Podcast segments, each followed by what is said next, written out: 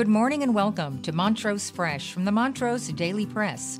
We're here to bring you a closer look at our top stories, events, and more that matter to us here in Western Colorado. Today, we're diving deep into Montrose Forest Products' latest achievement. Today's episode is brought to you by Elevate Internet. Whether it's for your home or your business, they offer the best speeds at the best price. Right now, if you refer a friend, you can get $25 off. Give them a call for more information at 844 386 8744 or visit them at elevateinternet.com.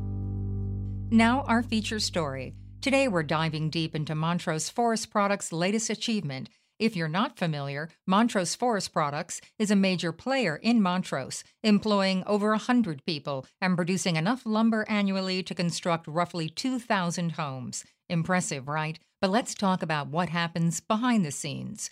Each time timber enters their facilities, it undergoes a transformation. No, not magically, but through a rigorous process. And this process, it yields byproducts like sawdust, wood chips, and shavings, to name a few, enough to fill about 15 trucks every single day, according to General Manager Mike Kusar.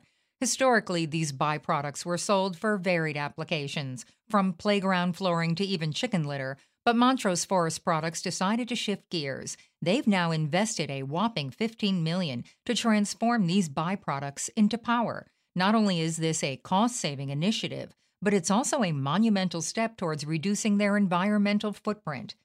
This wood fired steam and electrical power cogeneration system isn't just a spur of the moment decision. It took two years of planning, created five new jobs, and signifies the Neimans family's dedication to Montrose's community and the sawmill industry, especially in regions where sawmills are dwindling.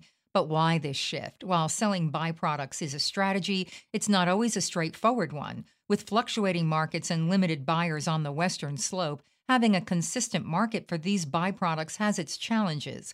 This new system, however, ensures there's always a demand. Today, Montrose is in a unique position. With limited mills in proximity, Montrose Forest Products has a distinct shipping advantage from the Southwest heart, yet byproduct customers can be scarce, making this new system a logical choice. For more on this story, visit us at montrosepress.com.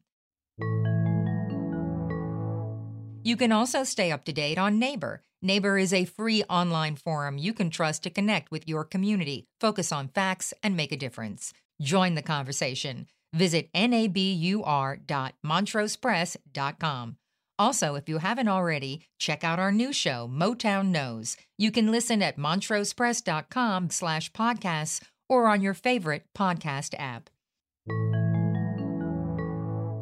Next, exciting news from Montrose High School's cross country teams as they gear up for the state meet this Saturday at the Norris Penrose Event Center in Colorado Springs. Both teams showed mettle at the Class 4A Region 5 run in Pueblo, with the girls taking fourth and the boys clinching third.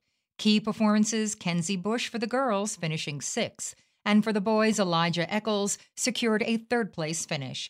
Given the tough competition, these top four finishes for both teams set the stage for an exhilarating showdown at state.